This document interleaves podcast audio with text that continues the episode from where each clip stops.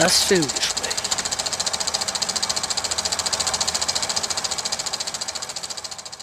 Hallo und herzlich willkommen beim Filmgespräch hier auf Radio Lora 92.4. Mein Name ist Sebastian Netzel. Mit mir im Gespräch wieder Ingrid Schölderle. Hallo. Wir haben wieder eine volle Sendung, deswegen fangen wir gleich an. Wir kommen zum 30. September zu letzter Woche. Da ist mit großem Tamtam gestartet No Time to Die, keine Zeit zu sterben. Der neue James Bond und der letzte James Bond mit Daniel Craig. Böse Menschen würden jetzt sagen, na, Endlich. Ja, ich war nie ein Fan von ihm.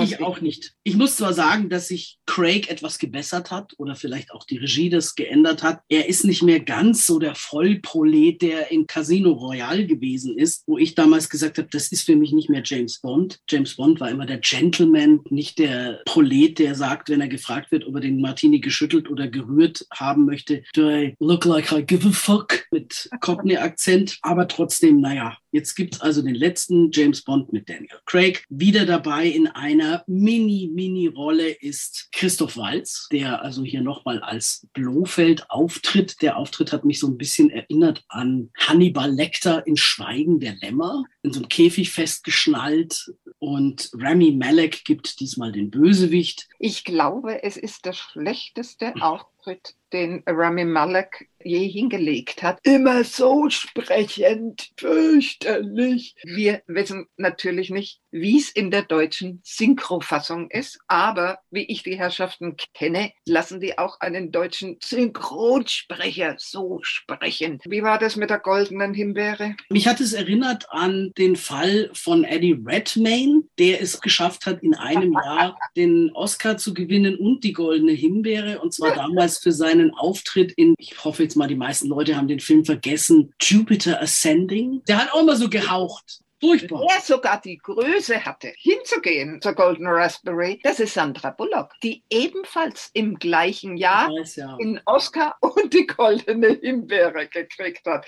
Natürlich für zwei verschiedene Filme. Ich fand Remy Malek gut als Freddie Mercury. Ansonsten Ralph Fiennes, Ben Bishop, Naomi Harris, Lea Seydoux. Erstens mal ist das Ganze natürlich zu 80 bis 90 Prozent Rennen, Verfolgungsjagd, Kämpfen, Schießen und Story, naja, so ein bisschen nebenbei. In die Luft fliegen hast du vergessen. Ja, auch. Ich weiß nicht, liebes Publikum, ob Sie wissen, was Vogue bedeutet. Nicht zu verwechseln mit dem französischen en vogue, sondern W-O-K-E, also eigentlich die Vergangenheitsform von to wake, aufwecken, aufwachen. Und im Bereich Film und Fernsehserien etc.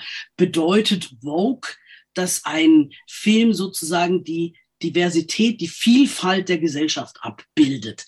Also, dass nicht alle Figuren weiß sind, dass nicht alle Figuren heterosexuell sind und so weiter ich habe damit prinzipiell kein Problem, wenn es nicht gerade um irgendeinen historischen Stoff geht und dann plötzlich bei Robin Hood die halbe Bevölkerung von Nottingham schwarz ist. Da passt es halt dann nicht wirklich ganz optimal. Und das ist jetzt hier bei Bond natürlich auch ganz durchgezogen worden. Der ist am Anfang des Films nämlich eigentlich schon in Rente. Er hat sich zur Ruhe gesetzt und seine Nummer 007 wurde neu vergeben an eine schwarze Frau. Und du hast aber wirklich so ein bisschen das Gefühl, dass die da sitzen und haben eine Checkliste, also äh, Person, die nicht weiß ist, Person, die nicht hetero ist und so weiter und so fort. Und dann wird das abgehakt. Dann überlegen sie, wenn sie das Drehbuch schreiben, wen könnten wir jetzt mal schnell schwul machen und wer könnte jetzt noch von jemand Schwarzen gespielt werden, damit das alles abgedeckt wird. Q ist jetzt plötzlich schwul, Jetzt muss ich dich unterbrechen. Und zwar, ich habe jetzt gehört, dass in deutschen Rundfunkanstalten, bei den öffentlich-rechtlichen, keine Rolle eines Homosexuellen mehr mit einem Hetero-Schauspieler, Schauspielerin besetzt werden darf.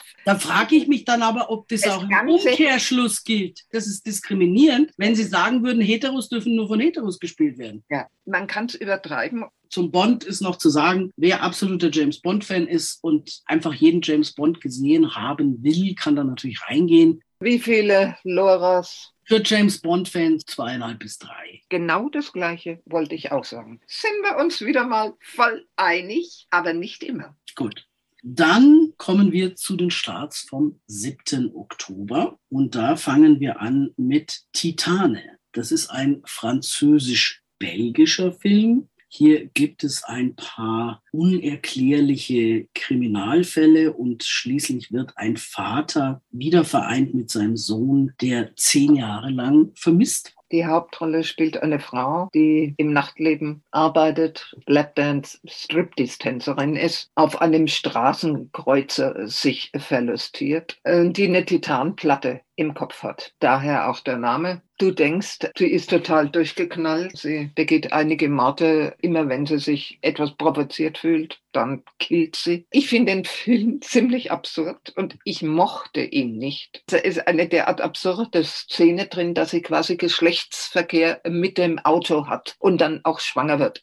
Es ist mir unbegreiflich. In Cannes die Goldene Palme. Da wurden schon öfter Filme ausgezeichnet, wo du dich gefragt hast. In der Hauptrolle Agathe Rosel und Vincent Lindon. Es wird Zeit, dass er mal wieder irgendwas anderes spielt, weil er hat jetzt schon ein paar ziemlich merkwürdige Filme hintereinander. Bei mir gibt es für dieses Werk nicht mehr als zwei Loras. Ja, diese Grundkonstellation, dass eine Frau, die ihr Geld im horizontalen Gewerbe verdient, mordet, das hat mich zunächst erinnert an Monster mit Charlize Theron. Der hat hier dann auch noch eine Wendung, wo du sagst, hä? Das wird dann so absurd, dass du dann denkst, nee, also jetzt bin ich irgendwie ausgestiegen geistig. Wir haben aus Titanen noch einen kleinen Ausschnitt. Würdest du bitte die Hände langsam bewegen? Gut, jetzt bewegt die Arme. Achten Sie auf alle neurologischen Anzeichen, was die Motorik, die Koordination und das Sprachvermögen betrifft. Sie wissen schon. Kann die Platte in Ihrem Kopf nicht hin und her rutschen? Nein. Nur durch starke Gewalteinwirkung. Sie ist äußerst stabil. Sie ist aus Titan.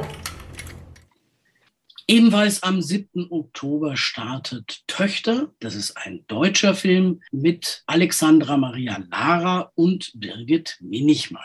Und ganz, ganz wichtig, Josef Bierbichler, ein ganz großer Liebling von mir, den ich seit Jahrzehnten kenne. Er spielt den Vater von Alexandra Maria Lara. Sie haben sich lang nicht gesehen und es verbindet sie eigentlich nichts mehr groß. Und er wendet sich trotzdem dann an seine Tochter. Und zwar sagt er, dass er sterben wird und in die Schweiz will. Und jeder denkt natürlich dran, wenn du aus dem Leben scheiden willst in der Schweiz, kannst du das. Und sie fahren los mit seinem alten Auto und begleitet werden sie von der besten Freundin von ihr, gespielt von der Birgit Minichmeier. Im Laufe des Films stellt sich dann daraus, aus, dass sie Alkoholikerin ist, genauso wie der Bierbichler viel zu viel trinkt.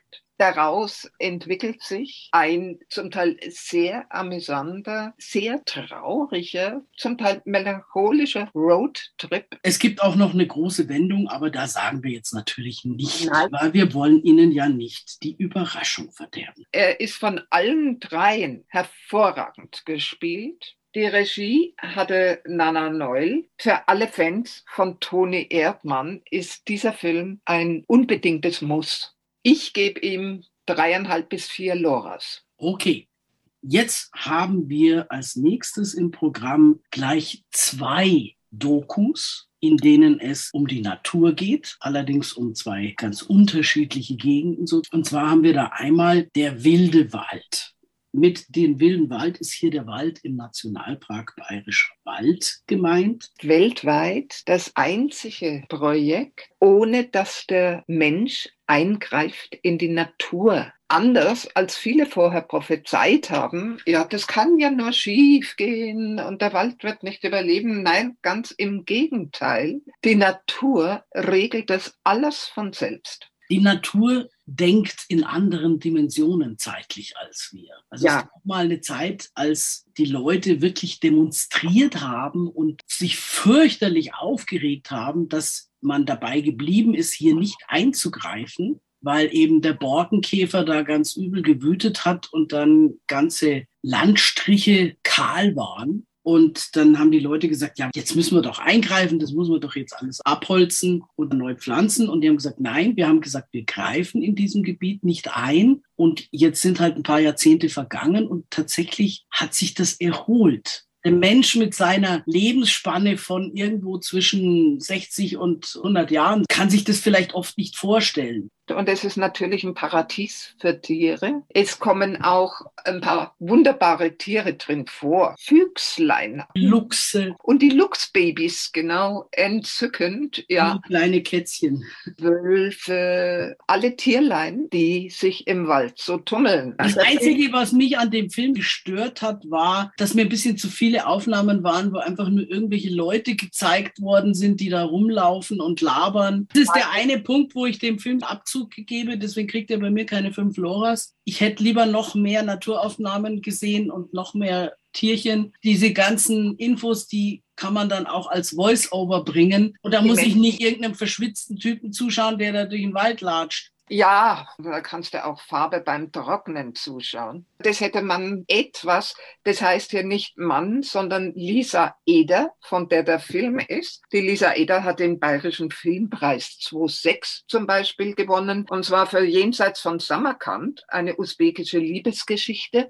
Ich würde fast sagen dreieinhalb. Ja, genau. Dreieinhalb Loras für Der wilde Wald. Anders gemacht wurde das und ich würde sagen, besser gemacht wurde das in dem nächsten Film, den wir vorstellen wollen, ebenfalls eine Doku, nämlich Wonders of the Sea. Hier sind unterwegs der Sohn von Jacques Cousteau und seine beiden erwachsenen Kinder. Mit dabei ist übrigens bei diesem Film witzigerweise Arnold Schwarzenegger, als Erzähler allerdings natürlich nur in der Originalfassung. Auf Deutsch hat das dann auch nicht die Synchronstimme vom Schwarzenegger gemacht, sondern irgendein anderer, der versucht, ihn zu imitieren. Aber ich denke auch, der Schwarzenegger hat da Geld gegeben. Ja, und zwar das Geld kam, großer Teil vom Schwarzenegger, der so fasziniert war von diesem Projekt. Er ist ja, das wissen wir, sehr engagiert im Umweltschutz und war das auch, als er zum Beispiel Gouverneur von Kalifornien war, obwohl Republikaner. Aber er hat da zum Teil sogar seine demokratischen Kollegen überholt auch noch Geld kam von der Foundation von Leonardo DiCaprio. Man kann ihn schon fast als Umweltaktivist bezeichnen. Was die Cousteaus hier auf jeden Fall gemacht haben, ist, dass es nicht das klassische Wale, Delfine und so weiter abfilmen ist, sondern sie sind in verschiedene Zonen gegangen. Sie fangen an bei den Fidschi-Inseln, werfen einen nahen Blick auf die Korallenriffe. Sie sind in irgendwelchen riesigen Tangbäldern unterwegs gewesen. Es geht um Mikroorganismen. Sowas Faszinierendes. Und natürlich kommen da auch ein paar große dann vorbei. Schildkröten, also, Hammerhaie. Das Ganze ist in 3D. Für mich mit das faszinierendste, beste 3D, das ich je gesehen habe ich hatte das Gefühl, mich hat ein Hai an der Wange gestreichelt. Bin raus, ich war richtig beglückt und habe sofort gesagt, fünf Loras. Es ist ganz viel auch Fokus auf Kleinorganismen eben. Was ich so faszinierend fand, da war eine Sequenz, wo sie so kleine Schleimfische gezeigt haben. Und ich meine, die sind ja in riesengroßer Aufnahme zu sehen und du hast ja erstmal überhaupt keinen Vergleich. Du weißt ja gar nicht, wie groß die sind. Und ganz am Schluss von der Sequenz, nachdem das kleine Fischlein wieder in seinem Loch da verschwunden ist, drückt der von oben mit dem Finger drauf, worauf der Fisch noch mal rausguckt. Und dann wird dir erst klar, dass dieses Fischlein im Endeffekt nicht viel größer als ein Stecknadelkopf ist. Es ist der faszinierendste Meeresfilm, den ich je gesehen habe fünf Loras mit Auszeichnung. Ja, da schließe ich mich an. Ich meine, ich bin selber auch Taucher, aber das ist natürlich auch eine wunderbare Gelegenheit für Leute, die nicht tauchen können, wollen, sowas mal aus der Nähe zu sehen. Natürlich schlägt nichts die Realität, aber so ein toller 3D-Film, der ist dann schon sehr nah dran. Also fünf Loras für Wonders of the Sea. Hinterland startet ebenfalls am 7. Oktober und dieser Film spielt in Wien, genauso wie der dritte Mann, und zwar kurz nach Ende des Ersten Weltkriegs. Genauer Ein, gesagt 1920 im Mittelpunkt. Eine Gruppe von Soldaten, die aus der Kriegsgefangenschaft nach Hause zurückkehren. Vor allem der Peter Perk, ein ehemaliger Polizist, Kriminalkommissar, genialer Ermittler. Und kurz nachdem die zurückkommen, beginnt eine Serie von grausigen Morden. Mich hat es ein bisschen erinnert an die Staffel von Dexter, als Colin Hanks, der Sohn von Tom Hanks, der Mörder war. der hat auch immer so Tableaus, haben sie das genannt, gemacht, wo er seine Opfer so drapiert hat und irgendwie besonders zur Schau gestellt hat. Das ist hier ähnlich. Besonders an diesem Film ist vor allem auch die Optik. Das ist mit Sicherheit komplett vor der Greenscreen gedreht worden, weil nämlich die Häuser zum Beispiel irgendwie schief sind. Vom Regisseur Stefan Rozowitzki, der für die Fälscher damals einen Auslands-Oscar bekommen hat. Alles am Computer entstanden, zusammen mit einem Spezialisten dafür namens Oleg Proteus. Es ist ein expressionistisches Wiener Stadtbild ohne einen einzigen rechten Winkel. Faszinierend und dadurch kommt das Morbide noch mehr raus. Gleichzeitig ein wahnsinnig spannendes Thriller. Es spielt eine Pathologin mit, gespielt von der Liv Lisa Fries, die viele aus Babylon Berlin kennen und irgendwie erinnert es dich auch sehr stark daran. Du könntest da sagen, Babylon Wien. Da ist sie die junge Polizistin gewesen oder die versucht, in die Polizei reinzukommen zu einer Zeit, als das für Frauen schwierig bis unmöglich war. Und in diesem Film sagt sie eigentlich einen ganz interessanten Satz in ihrer Rolle als Gerichtsmedizinerin. Und zwar sagt sie, dass sie dem Krieg eigentlich alles zu verdanken hat, weil die ganzen männlichen Kollegen sind eingezogen worden. Sie hat es zwar geschafft, als eine eine der wenigen Frauen Medizin zu studieren, ist aber gar nicht ernst genommen worden. Ja, und sie ist eine große Unterstützung von Peter Berg, der von Muratan Muslu gespielt wird. Sehr gut. Hier schon mal ein Ausschnitt. Wahrscheinlich ein Kamerad von ihm. Ein Oberleutnant Kreiner. Sie sind vor ein paar Tagen vom Schwarzen Meer die Donau heraufgekommen. Die beiden waren in einem russischen Lager. Vielleicht haben sie sich gestritten. An einen Pfahl nageln? Machen Sie das? Beim Streit unter Freunden? Ah ja. Meine Herren? Ach. Das ist die Frau Dr. Körner, unsere Gerichtsmedizinerin. Die männlichen Kollegen sind alle eingezogen worden und äh, ja. Haben Sie uns so einen Flintenweib vor die Nase gesetzt? Frau Doktor, das würde ich nie sagen. Nur denken, ich weiß. Willkommen zurück, Inspektor Perk. Ja?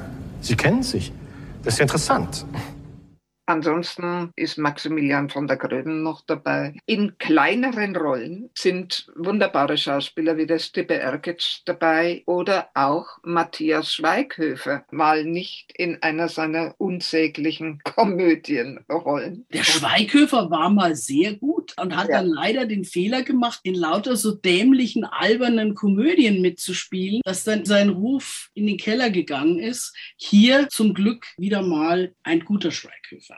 Es wird sehr zart beseitete Gemüter, die schon wegschauen, wenn etwas Blut läuft, ist es nicht geeignet, weil diese Mordopfer sind zum Teil in, was heißt denn nicht zum Teil, die sind alle in einem gar fürchterlichen Zustand. Aber ich fand ihn absolut faszinierend. Da kommt alles zusammen. Optik, die Spannung. Und diese ganze Problematik mit diesen zutiefst traumatisierten Soldaten, ja. die zurückkommen und eigentlich ja. überhaupt nicht mehr Fuß fassen können. Sie werden total total alleine gelassen. Sie werden sogar noch abgelehnt und verspottet. Unglaublich. Der Perk hat ja noch Glück, weil er hat noch seine Wohnung. Da hat sich zwar inzwischen die Portiersfrau einquartiert, aber als er dann nach Hause kommt, zieht die natürlich schnell wieder aus während andere in so einer Art Obdachlosenasyl landen. Die kriegen gleich beim Amt, als sie sich da zurückmelden, die Karte ausgehändigt vom Männerwohnheim, vom Obdachlosenasyl und die ehemaligen Kameraden vom Perk, die sitzen da wirklich in einem riesen Saal voller Stockbetten in unvorstellbaren Zuständen. Soldaten, die ihr Leben riskieren und zum Teil schwer traumatisiert oder gar verstümmelt zurückkommen und dann nicht diese Unterstützung bekommen. Das ist natürlich immer die Problematik, wenn die Soldaten aus dem Krieg zurückkommen, auf der Seite der Verlierer. Ja, da bist du ja nicht der gefeierte Kriegsheld. Der Krieg wird im Nachhinein negativ bewertet, logischerweise. Und dann ist dann auch dieses Unterstützungssystem nicht da. Das ist was anderes, wenn du jetzt als gefeierter Held in Anführungszeichen zurückkommst ich weiß schon, was du meinst, aber in der heutigen Zeit sollte man weiter sein. Wenn ich daran denke, dass Frau Kramp-Karrenbauer noch nicht mal bei dem Empfang, wie die zurückgekommen sind, dabei war, nochmal zu dem Film. Okay, Spannung, Sozialkritik, Zeitgeschichte. Wir geben natürlich fünf Loras. Ja. Was die Spielfilme anbelangt, unsere Empfehlung des Monats. Wenn Sie sonst keinen Film anschauen diesen Monat, dann schauen Sie sich Hinterland. Wenn sie hat im Nebensinn. Und wir haben noch einen zweiten Ausschnitt aus Hinterland. Sie hatten recht. Mein Dachschaden. Vorhin am Tatort. Der Tod, Verbrechen, Leiden. Aber genau da habe ich mich das erste Mal daheim gefühlt und nicht wie hier in einer fremden Welt. Begleiten Sie mich auf einen Kaffee? Ich weiß nicht, ob ich in diese Umgebung passe. Ich lade Sie ein. Sofern Sie die Einladung einer Dame annehmen können. Ich bin ein Kriegsprofiteur. Unter normalen Umständen hätten die Herren Professoren mich verschimmeln lassen im gerichtsmedizinischen Archiv. Die neuen Zeiten. Wenn Sie sich bemühen, werden Sie viel Gutes finden. Um Freiheit, Gerechtigkeit und Veränderung. Ich mag Veränderung. Ist der Anarchismus.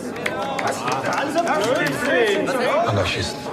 Ach, nicht einmal. Kommunisten, wenn es hochkommt. Futuristen, Dadaisten, irgendwelche Isten sind ja heutzutage alle. Und Sie? Realist. Trotz der Realität. Gerade deswegen. Und Pazifist. Diese ganze Kriegsromantik mit Ehre, Treue, Sie können Vaterland. das nicht verstehen. Nein. Kameraden über die eigene Familie zu stellen. Wir kommen zum 14. Oktober.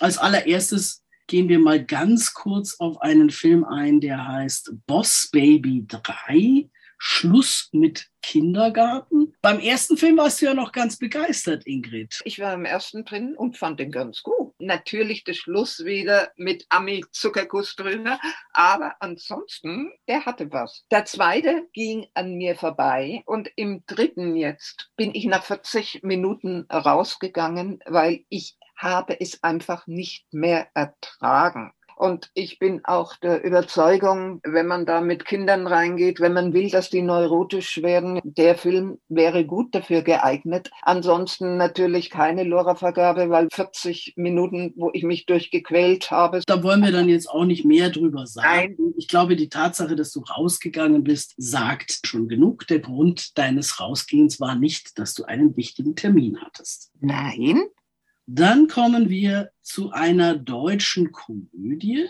Und zwar, es ist nur eine Phase Hase mit Christoph Maria Herbst, Christiane Paul und Jürgen Vogel unter anderem. Das ist ein Film vom Florian Gallenberger.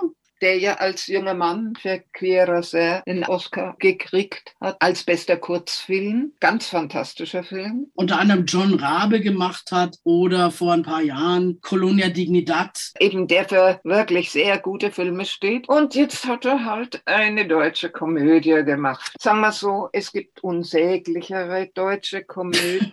Es geht um die Midlife Crisis. Es sind wahnsinnig viele Plattitüden drinnen. Natürlich auch Wahrheiten, aber die jeder kennt. Der englische Ausdruck ist jaded. Wo du sagst, ach komm, das haben wir doch schon alle hunderttausend Mal gesehen und gehört. Da ist jetzt keine neue Erkenntnis drin. Jedenfalls Emilia und Paul, Christiane Paul und Christoph Maria Herbst sind seit zig Jahren verheiratet, haben auch Kinder. Sie denken eigentlich, dass alles bei ihnen wunderbar in Ordnung ist, dass sie glücklich sind, bis dann ein paar Freunde kommen und sagen, ja, willst du immer so und wie langweilig. Sie lässt sich dann von so einem jungen Schönling namens Ruben ins Bett kriegen und fängt mit ihm eine Beziehung an. Er, Paul Christoph Maria Herbst, verfällt in Depression und kommt damit überhaupt nicht klar. Leider hat Gallenberger auch zum Teil zu Stilmitteln gegriffen, wo ich sage, muss denn das sein? Also es sind Sachen drin, wo ich sage, ohne das wäre es auch besser. Mein alter Spruch, weniger ist oftmals mehr, trifft darauf zu. Vor allem halt diese ganzen Sachen, wo du sagst, das haben wir schon hundertmal gesehen. Es War die letzten 99 Mal schon nicht lustig. Aber du kannst doch an einigen Stellen lachen. Viel Wenn man sich bemüht. Ich bin generell kein Fan solcher Produkte. Wie viel Loras wirst du dem geben? Zwei? Wegen der schauspielerischen Leistung, weil ohne Herbst und Paul wäre er ziemlich unerträglich. Und die halten ihn doch noch ziemlich hoch. Ein Zwei, Lora für Herbst, ein Lora für Paul und gut ist. machen wir zweieinhalb daraus. Sind wir gnädig. Wir haben einen Ausschnitt aus diesem Film. Da können Sie sich jetzt noch einen eigenen Eindruck verschaffen von Es ist nur eine Phrase. Hase. Du kannst mir überhaupt nichts mehr sagen, gar nichts mehr. Ich kann einfach machen, was ich will, so. Kinder, Kinder, ist doch alles Paletti. Ihr seid jetzt beide frei. Also ihr genau. solltet das feiern. Feiern? Ich finde, Heike hat recht. Das Leben fängt doch gerade erst an. Und deswegen wollte ich dich fragen, ob ich dich vielleicht ein bisschen... Sag mal, hat euch Udo Jürgens jetzt eigentlich allen ins Hirn geschissen? Jetzt fängt das Leben an, jetzt hat man Spaß daran. In 20 Jahren ist die Hälfte von euch doch tot und der Rest hat Alzheimer. Würdest du mich noch anrühren? Findest du mich noch attraktiv? Bam, bam, bam. Guckt euch doch mal an. Die Antwort lautet nein. Ihr seht scheiße aus. Hilft auch kein Botox oder dass ihr euch mit Anti-Aging einbalsamiert wie die Mumien, denn das ist es, was ihr seid. Mumien! Ungefickte, übergewichtige Mumien mit bunten Brillen und Tonschuhen, die ständig irgendwelche alten Eiweißshakes saufen, um abzunehmen. Aber für diese Ärsche gibt es keine Hose. Und der nächste Schritt ist doch eh die Windel. Und wer ist das da eigentlich? Wer ist das? Wer ist diese junge, attraktive Frau hier auf dieser verkackten Torte? Aber die Wahrheit interessiert euch da überhaupt nicht. Euch interessieren nur Lügen. Große, süße, fette, klebrige Lügen! Lecker.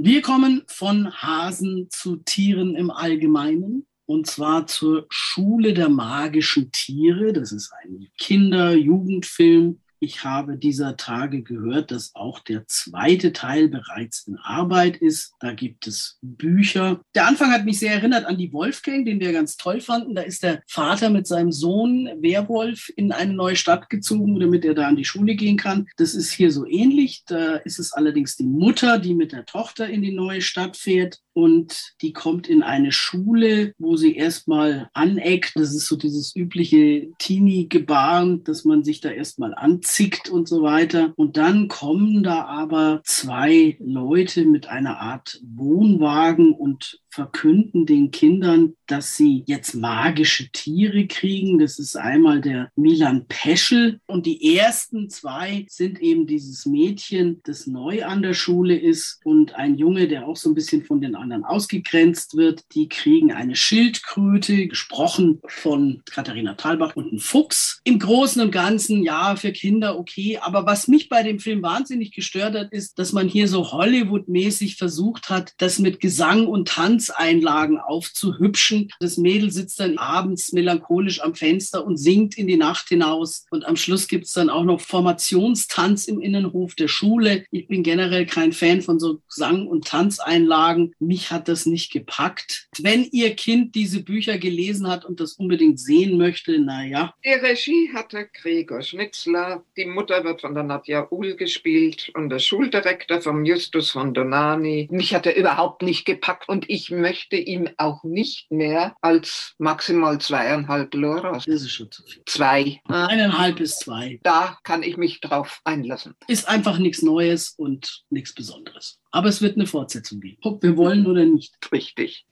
Ebenfalls am 14. Oktober startet Supernova. Das ist ein britischer Film und im Mittelpunkt stehen hier Sam, gespielt von Colin Firth, und Tusker, gespielt von Stanley Tucci. Die sind ein schwules Paar, sind seit 20 Jahren zusammen. Sam ist Pianist und Tusker Schriftsteller. Und der Tusker hat vor ungefähr zwei Jahren die Diagnose bekommen, Demenz. Man merkt es langsam, und die zwei machen sich jetzt auf den Weg mit ihrem alten Wohnwagen, fahren nochmal durch England, besuchen Orte, an denen sie glücklich waren, Verwandtschaft, Freunde, also eine Reise in die Vergangenheit. Ich will jetzt nicht zu viel sagen, was da noch passiert. Das ist jetzt nicht vergleichbar zum Beispiel mit The Father, den wir vor einiger Zeit besprochen haben, weil es geht nicht so weit, dass die Demenz wirklich massiv das Leben einschränkt. Der kann zwar jetzt nicht mehr schreiben und kriegt sein letztes Buch wohl nicht fertig und er vergisst auch mal, wo er ist. Es ist aber jetzt noch nicht so, dass er gänzlich pflegebedürftig ist. Taske hat für sich einen Entschluss gefasst, den er seinem Partner noch nicht mitgeteilt hat. Und darum geht es dann letzten Endes auch in diesem Film. Das ist ein ruhiger, auch nicht sehr langer, sehr bewegender Film, am Schluss hat man schon so ein bisschen das Tränchen im Auge, weil man doch eben weiß, wie viele Menschen ein ähnliches Schicksal haben und dass es eigentlich jeden treffen kann.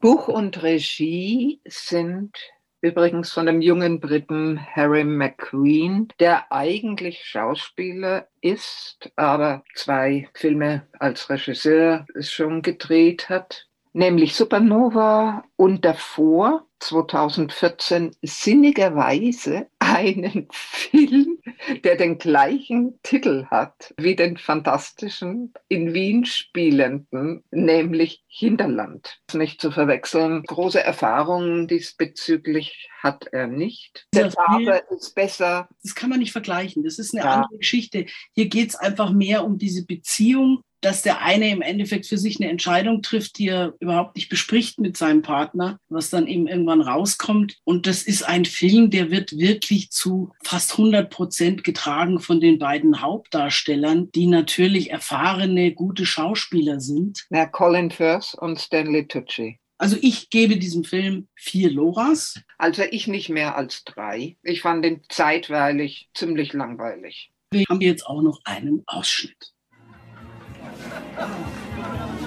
Ich ähm, habe was über ein neues Medikament gelesen vor kurzem. Hm. Ich äh, habe den Ausschnitt für dich aufgehoben. Es ging um Blutverdünnungstabletten, die sie oh. Leuten mit Herzproblemen geben. Oh. Wie ich das verstanden habe, ähm, naja, sie sollen wohl ziemlich positiv oh. wirken, wenn du möchtest. Klar. Gib ihn mir. Ja? Ja. Okay. Danke. Weißt du, was das Schwierige ist?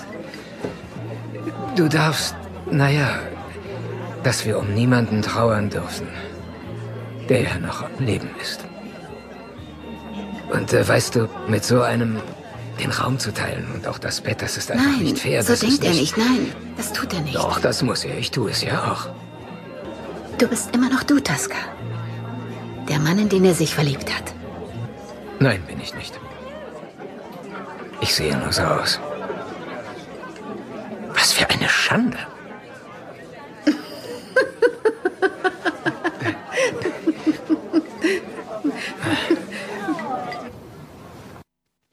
Ein letzter Film startet noch am 14.10. und zwar eine Doku Endlich Tacheles.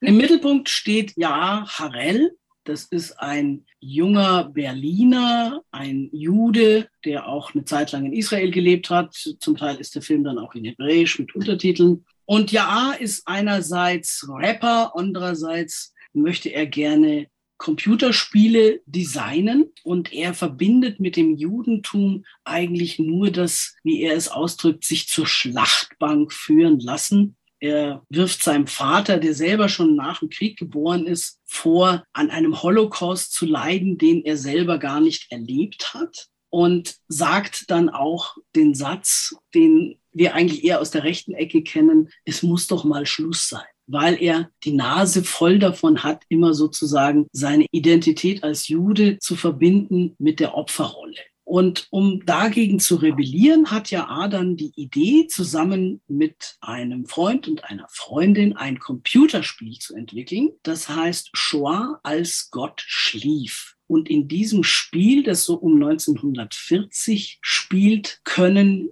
die Spieler dann zwei Figuren steuern, nämlich ein Mädchen, das so grob auf Jaas Oma beruht, einem siebenjährigen jüdischen Mädchen und einem SS-Offizier der wiederum basiert auf einem Vorfahren oder Familienmitglied seines Freundes. Jaas Vater ist von dieser Idee schockiert. Trotzdem äh, findet Ja dann eben Mitstreiter und die fahren dann auch nach Osteuropa an Originalschauplätze, lassen sich inspirieren, die drei sind sich einig, sie möchten einfach raus aus diesen alten Rollenzuschreibungen von Täter und Opfer. Ich will jetzt nicht zu viel erzählen, aber es ist eine interessante Geschichte. Es ist natürlich eine Suche nach der eigenen Identität und der Frage, wie gehe ich damit um? Wie viel gibst du dem Film an Loras?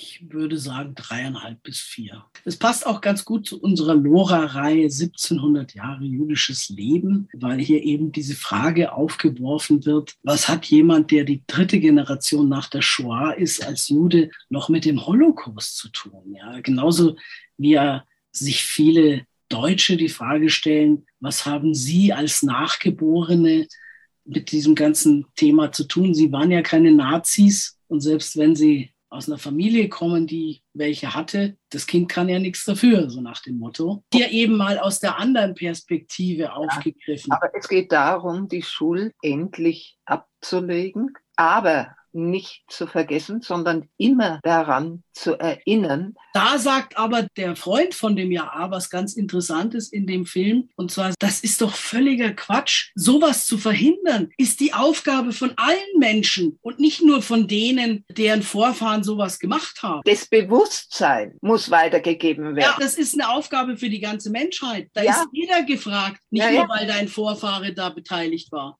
Natürlich. Gut, also ich fand den ganz interessant. Und gibst ihm dreieinhalb bis vier Loras für ja. endlich Tacheles.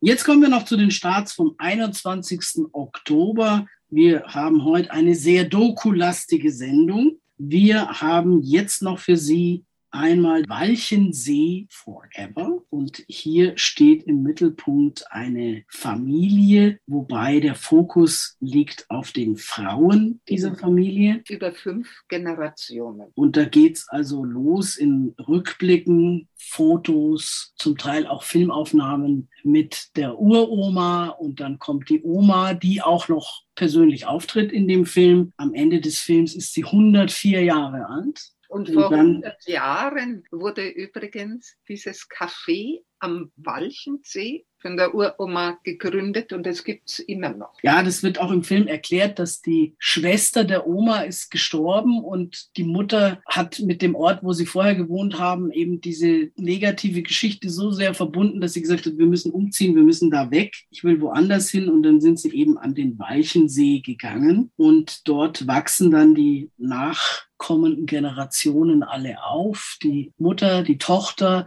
Die Tochter kriegt am Schluss des Films auch noch ein Baby. Also da ist dann noch die jüngste Generation. Und lebt in Amerika in der Zwischenzeit. Und zwar die Regisseurin und Autorin Diana G. Wonder. Und ihre Mutter war in der Kommune in der Höhle mit Rainer Langhans. Da hast du die Hippies mit drinnen und auch natürlich ein Stück Zeitgeschichte über fünf Generationen. Der Film wurde jetzt auch am Deutschen Filmpreis nominiert. Hat im Januar letzten Jahres den Bayerischen Filmpreis gewonnen in der Kategorie Bester Dokumentarfilm. Es ist gerade für uns Bayern eigentlich eine, ein absolut sehenswerter Film. Es ist ein sehr, sehr ruhiger Film. Man muss Geduld mitbringen. Er ist intelligent, sehr schöne Bilder ziemlich viel Esoterisches auch mit dabei er hat was. Ich würde ihm drei Loras geben. Ich bin nicht ganz so begeistert gewesen. Ich fand es sehr interessant am Anfang, als die ersten Generationen porträtiert worden sind, die Uroma, die Oma als junge Frau, ihre Ehe, wie dann die Ehe zerbrochen ist und noch so die Kindheitstage der Mutter der Autorin. Und dann ist es für mich wirklich ein bisschen abgesackt. Diese ganze Kommunengeschichte da und das Esoterische und dann fährt sie nach Indien zum Guru in Ashram und hüpft dann San Francisco rum und sitzt mit dem Langhans in der Höhle. Also da habe ich mich dann irgendwo gefragt, muss denn eigentlich über jede Frau, die mal mit Rainer Langhans im Bett war, ein Dokumentarfilm gemacht werden, weil da gab es gefühlt schon mindestens drei Stück vorher. Da, da käme eine ziemliche Schwemme auf uns zu. Und den Langhans, den muss ich ja. jetzt auch nicht dauernd im Kino sehen. Ich liebe den Walchensee. Ich habe ja mal am Walchensee gedreht, oben mitten im Naturschutzgebiet. War sehr, sehr schön. Zu Corona-Zeiten eigentlich während Lockdown eine absolute Katastrophe, dass der Bürgermeister von Kochel durchgedreht hat und er gesagt, na stopp, es geht einfach nicht mehr. Ist alles reingebrochen. Sie haben überall geparkt. Keiner hat sich an irgendwelche Regeln, geschweige denn Verkehrsregeln gehalten. Sind eben oben am Walchensee mitten durchs Naturschutzgebiet getrampelt und haben mir Müll dort hinterlassen. Also grauenvoll. Aber ansonsten eine sehr, sehr schöne idyllische Gegend in einem der kältesten Seen Bayerns, der Walchensee, weil er so tief ist. Das Café Bucherer gibt es immer noch. Wunderbar, da müssen wir mal hin. Ja, wie viel Loras? Ich glaube, du etwas mehr als ich gute dreieinhalb. Ich bin bei eher zweieinhalb bis maximal drei. Die erste Hälfte drei. Wir müssen ja nicht immer eine Meinung sein. Genau.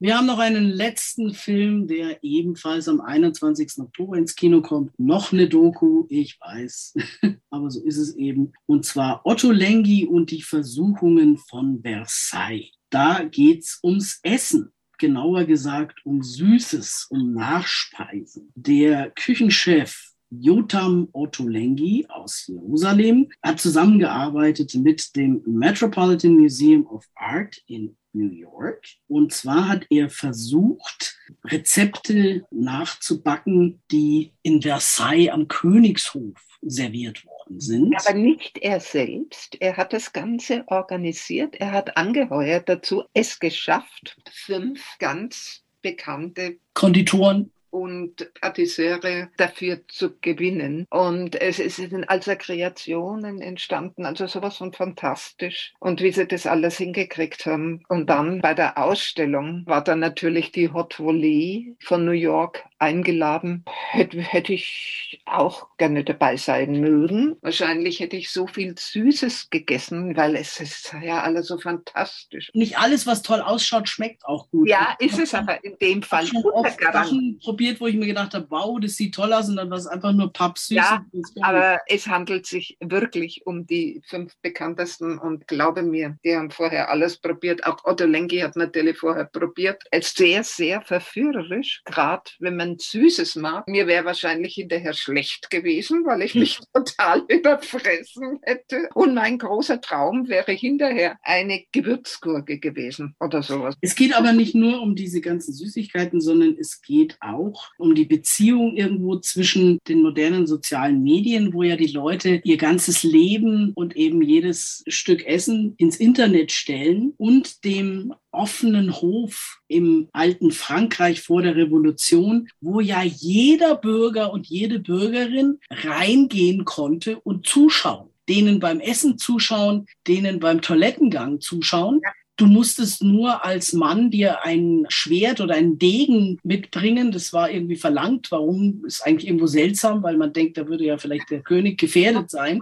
Man konnte sich die Dinge auch ausleihen am Eingang gegen eine entsprechende Gebühr. Aber die haben im Endeffekt ähnlich wie unsere heutigen elenden Influencer ihr Leben in der Öffentlichkeit geführt. Und ich muss sagen, geschichtlich kommen da Sachen zutage, die ich auch nicht wusste. Zum Beispiel, dass Versailles quasi wie eine eigene kleine Stadt und alles offen war. Also es konnte auch jeder, wenn er ordentlich einigermaßen angezogen war, in die Parkanlagen. Ich wage jetzt mal die Theorie, dass das mit Sicherheit auch beigetragen hat zur Revolution, wenn die ihren Prunk und ihr dekadentes Leben hinter verschlossenen Türen geführt hätten und die Leute nicht so gut informiert gewesen wären, was ja. da abgeht, hätte es vielleicht länger gedauert, bis es zur Revolution kommt oder es wäre vielleicht gar keine gekommen. Aber wenn arme Menschen und die Bevölkerung war ja ziemlich arm, denen beim Essen und das alles sehen und sie haben nicht mal das Geld, um sich Brot kaufen zu können ich meine, der Spruch von Marie Antoinette, der soll ja so gar nicht gefallen sein, meinen Historiker heute. Sie haben kein Brot, dann sollen sie eben Kuchen essen. Leute haben gesehen, was da aufgefahren Natürlich. wird und was da wahrscheinlich dann auch weggeschmissen wird, weil der ja. König ja von der Riesentorte, die sie mir hingestellt haben, letzten Endes ja nur ein Stück gegessen hat. Der absolute Wahnsinn, diese ganze Verschwendung in jeglicher Hinsicht. Es kommt demnächst ein grandioser französischer Film, der 1789 spielt, kurz vor der Revolution. Aber soweit sind wir noch nicht. Wie viel Loras geben wir jetzt Otto Lengi?